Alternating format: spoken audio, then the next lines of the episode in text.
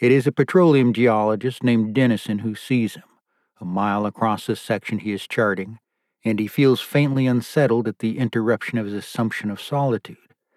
But the sight arouses enough curiosity that he pulls his field glasses from his saddlebag and watches for a few moments as the distant figure moves across his field of vision and then drops from sight into an arroyo. Dennison puts his glasses away and finishes his readings.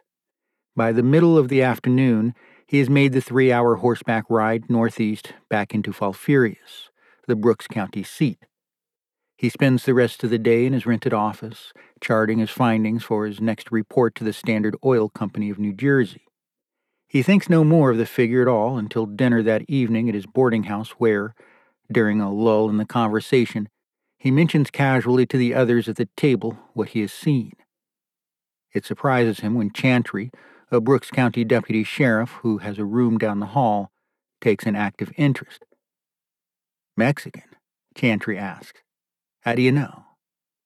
Sombrero, Dennison answers. Posture, I don't know. You just sense it. And you're certain there was only the one? Dennison considers his reply. The lawman has always seemed distant to him, even arrogant, but it seems that Chantry's interest is coupled with a vague approval of some sort.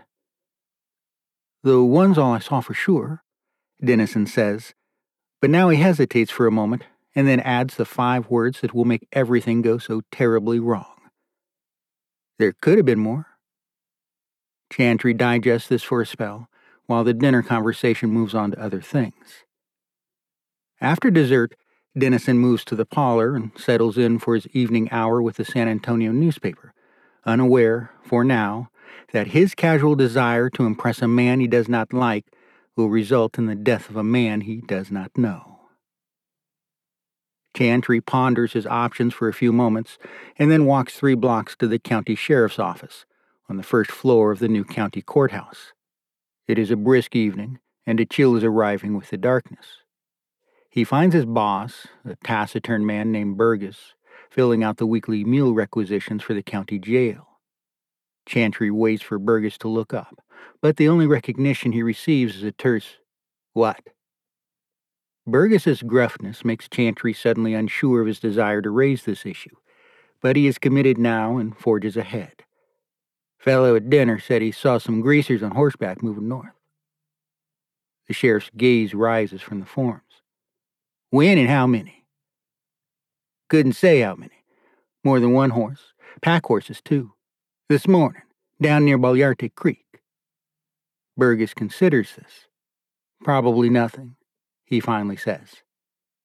The only reason I mention it is that it seems like they might be headed to San Diego. Chantry's statement of the obvious irritates Burgess, but he's damned if he will let Chantry see that. All right, he says, and he returns his attention to the requisitions.